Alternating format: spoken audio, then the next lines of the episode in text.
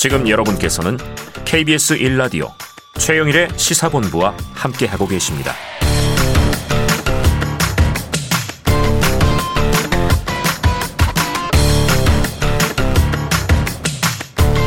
네, 시사본부 매일 이 시간 청취자분들께 드리는 깜짝 간식 선물 오늘도 준비되어 있는데요. 어우, 청취자 여러분이 부럽습니다. 이거 제가 제일 좋아하는 간식이거든요. 짭짤한 맛의 감자칩. 아주 이렇게 감자가 왜 이렇게 맛있는지 거기다 이 짭짤함까지 더해지면 정말 아삭아삭아삭아삭. 그러면서 이제 TV 보는 게 최고죠. 자, 오늘 간식 이 받으실 분 이 코너 들으시면서 문자로 의견 보내주시는 청취자분들 중에서 저희가 선정하는 거고요. 짧은 문자 50원, 긴 문자 100원이 드는 샵 9730으로 많이 많이 의견 주시기 바랍니다. 자, 오늘 주간의 사건 사고 소식을 알아보는 배상훈의 사건 본부 배상훈 프로파일러 나와 계십니다. 어서 오세요. 안녕하세요. 올 겨울 내내 그 저 셜록 홈즈 코트만 입으실 거예요? 예. 저의 아. 유니폼으로. 아, 유니폼. 프로파일러의 유니폼. 아니 캐릭터가 딱 뚜렷하시니까요. 아, 오늘 이거는 저도 이게 보도로 봤는데 정말 납득이 되지 않고 많은 분들이 우리나라의 펫팸족 그래서 이제 반려견, 반려묘 뭐 여러 가지 동물 키우시면서 가족으로 이제 함께하고 있는데 개 19마리를 입양했고 그 후에 잔혹하게 살해한 사건입니다. 좀 어우 듣기가 불편한데 그래도 일단 사건 개요부터 정리해 주시죠. 예. 군산경찰서에서 동물보호법 위반으로 40대 초반에 그 피의자를 조사하고 그 사건 자체는 지난해부터 올해 10월까지 푸들종이라고 합니다. 네네네. 예, 16마리를 키운 강아지죠. 예, 예, 19마리를 이제 입양을. 음. 근데 그게 각각 전국에서 다 그러니까 다 다양하게 전국 여러 군데서 여러 군데에서 다양하게. 예, 해서 입양을 한 후에 유기견이 아니고 예, 입양견들이다. 예, 정식으로 그래서 네. 입양을 보낸 분들과 SNS 요즘 그렇게 하지 않습니까? 네. 입양 받은 사람과 맞아요. 며칠 뒤에 어디 잘 있나, 뭐 몇 달 뒤에 잘 확인하는. 음. 근데 이제 이 사람이 그 그런 입양 보낸 분들이 그 자기 아이들 보낸 아이들을 확인하려고 하는데 음. 이상한 것이 느껴졌다. 왜냐하면 사라졌다.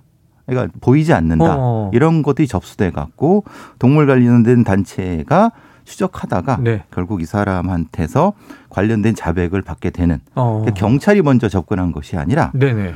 이 동물관 관련 단체에서 이 사람의 일종의 집을 급습해 갖고 자백을 받아냈는데 그 자백의 내용이 너무 충격적이다. 어. 아까 말씀하신 것처럼 어 학대, 유기, 살해 그리고 뭐 말로 형용할 수 없는 여러 가지 고문이라든가 뭐 흉기 사용 네. 그리고 뭐 수면제부터 시작해서 뭐 진짜 아주 악랄한 방식으로 네. 이 아이들을 그러니까 이 저기 푸들들을 음. 죽여서 묻고 열한 정도는 열한 마리 정도는 확인했는데 나머지는 네. 확인할 길이 없다. 아마 19마리 중에서 예, 예, 예. 아이고, 제가 오늘 새벽에 이 보도를 딱 TV를 켜고 이게 나와서 너무 이렇게 전율이 느껴지는데 자, 공사의 직원이다. 사택에 살았다? 공기업의 직원. 공기업의 예, 예, 예. 직원이다. 예. 그런데 이제 그 사택의 정원에 그렇죠. 땅을 파보니까 이제 여덟 마리의 사체를 찾아냈는데 네, 나머지는 못 찾아낸 거죠. 네, 근데 거기 학대 정황이 그냥 뚜렷하다고 그러더라고요. 예. 이게 완전히 훼손됐고 네. 뭐 여기 화상 자국, 화상. 인위적인 화상 자국, 네네네. 뭐 말로 하기 힘들 아주 잔인한 화상 자국부터 뼈가 시작해서 뭐 파열돼 예, 예, 그런 형태로.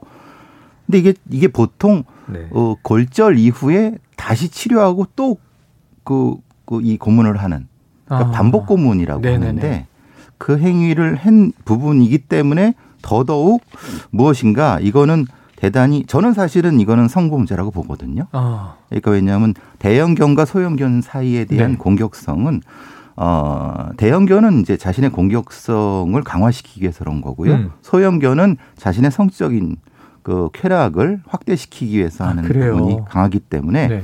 푸들만 그랬다고 하면 이거는 제가 보기에는 성적인 의도가 분명히 있었다고 보는 것이 맞을 것 같습니다. 성적인 의도가 예. 예. 이 강아지들에 대한 학대로 예, 예, 연결됐다고 보는 확전된 그런 경우다. 예. 프로파일러 중 그래서 이제 푸들종에 집착했다는 게 너무 좀 이상, 이상해서 예. 그러니까 이게 어떤 뭐 이유 때문에 그냥 살해한 것도 아니고 그렇죠. 장기간 계속 학대를 가했다는 거잖아요. 반복적으로 고통을 줬다는 거잖아요. 그렇죠.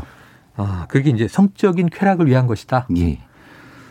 야, 그럼 이 프로파일러 입장에서요. 이 동물 학대 사건에서 이 감지되는 위험성 어떻게 좀 정리해 주실 수 있어요? 보통 이런 동물 학대 특히 이런 훼손과 반복적 훼손은 인간에 대한 공격성과 접목해 봐야 됩니다. 아, 그래요. 그래요. 말하자면 지금 이 행위가 인간에 대한 공격성의 전조 증상인지 음. 아니면 이것이 동시 진행형인지 음.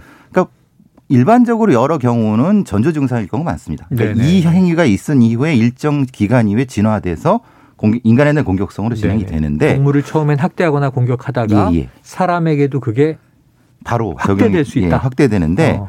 그거는 이제 어릴 때의 문제고 네네. 이 사람은 40대라고 하면 어, 그렇죠. 실제로는 동시 진행형일 가능성도 분명히 아. 배제할 수 없다라고 네네. 하는 겁니다. 그 말하자면은 인간에 대한 다른 공격성을 계획을 하고 있는데 어. 그것에 대한 일종의 시범으로서 이 아. 소형견을 공격할 수 있다. 그러니까 네. 모르모트처럼 그렇죠. 수사의 음. 방향을 실제로는 인간 이, 이, 어떤 강력 형사들이 접근해 갖고 네.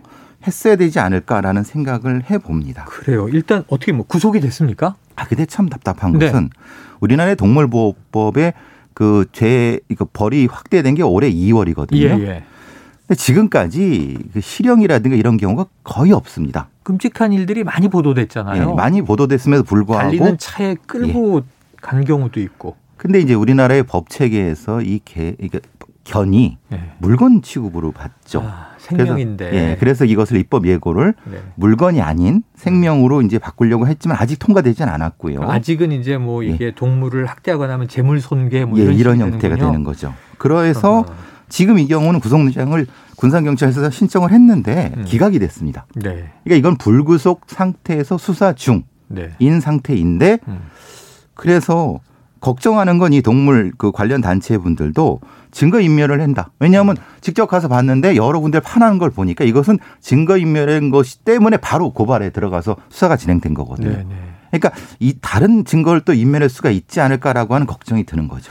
아니 그런 부분들 관련해서 지금 참 이게 아직도 이 제물로 우리 반려 가족으로 여기는 동물들이 생명체 취급을 못 받고 물건 취급을 받고 있다. 이게 이제 바뀌어가는 과정인데 더뎌요. 우리가 그렇죠. 느끼기에는. 그게 문제인데, 자, 아까 말씀하신 대로 40대에 또 멀쩡하게 공기업을 다니고 있는 또 직장인이고, 그러다 보니까 그러면 이 19마리면은 이게 굉장히 많잖아요. 그렇죠. 이상한데. 한 달에 한두 마리 정도죠. 저는 혼자 사는 줄 알았거든요. 예. 근데 보도를 보니까 가정을 이루고 있다고 해요. 예. 근데 가족이 이걸 모를 수 있습니까? 보통 이런 경우는 매우 계획성이 치밀하고요. 어. 우리가 이영학 사건이라든가 아니면 다른 비슷한 강호순 사건도 보면은 어. 이 가족들이 애써 외면할 수도 있고 아니면 모르는 경우도 많습니다. 외면할 수도 있고 정말 모를 수도 모르는 있고. 경우도 있고 네. 서구의 사례를 보면은 네. 아예 모르게 하는 경우도 많습니다. 아. 이 겉으로는 대단히 모범적인 사람처럼 행동할 가능성이 높습니다. 뭐 온화한 가장으로 예, 예. 네. 자신의 공격성을 숨기기 위해서. 음. 그런데 그 속에 있는 이 어, 무한의 공격성은 음. 사실은 이 감추어진 발톱 같은 형태죠. 감추어진 발톱과 같다. 이건 후천적인 거예요? 본능적인 거예요? 어떻게 보세요? 그걸 모르겠습니다. 왜냐하면 네. 이런 종류의 반사회적 인격 장애를 가진 사람들의 음. 원류를 심각하게 고민해서 찾아봐야 되는데 네. 우리는 아직까지 음. 이런 사람들을 연구해 본 적이 없기 때문에 네. 주로 서구의 사례만 찾아보기 때문에 그럴 가능성은 높다. 분명한 것은 이것이 폭력 성향이 분명한 건 맞는데 음. 그게 유전적일 수도 있지만 후천적일 수도 있다. 두 가지 다, 다 보고 있습니다. 네. 그렇죠. 그게 음. 참 미스테리인 점인 것 같은데 우리가 성장사 이야기도 하니까 음. 아마 프로파일링을 하시려면 이 사람의 또 전생애를 다 들여다보고 분석해 보실 필요도 있겠고 아 이게 참 구속영장이 기각됐다 이게 기가 막힙니다. 그러니까 왜냐하면 우리가 느껴지는 것은 이게 연쇄살 해는 분명한데 그렇죠. 연쇄살인이 아니니고 물건이니까 예, 지금 물건 견인데 그렇죠. 지금 이게 이 생명이 아니라 물건으로 취급이 된다는 이 안타까움이 좀 있어요. 이거 저 두꺼운 책 내셨잖아요. 예, 예, FBI 예. 매뉴얼. 예. FBI 조사를 보면 동물에게 잔혹한 해를 끼친 사람은 사람에게도 해를 끼칠 가능성이 높다. 이게 연쇄살인범 연구에도 많이 나타나는 징후인가요? FBI랑 미국 노스이스턴 대학에서 나온 267건의 사건에서 무려 45% 이상이 아. 살인과 관련돼 있을 수 있다. 그리고 성범죄와 관련돼 네. 있을 건 35% 정도. 음. 그러니까 이건 밀접한 관련돼 있고 높군요. 강호순도 그렇고 이영학도 그렇고 네. 동물학대범이었습니다. 알겠습니다. 오늘 말씀 고맙습니다. 감사합니다. 자, 배상훈 프로파일러와 사건본부 함께했습니다. 안타깝습니다. 자, 오늘 간식 받으실 분이요. 9600-2711-6121-4646-2525님. 예, 맛있게 드시고요. 자, 최영일의 시사본부 오늘 준비한 소식은 여기까지입니다. 저는 내일 12시 20분에 다시 돌아오겠습니다. 청취해주신 여러분 고맙습니다.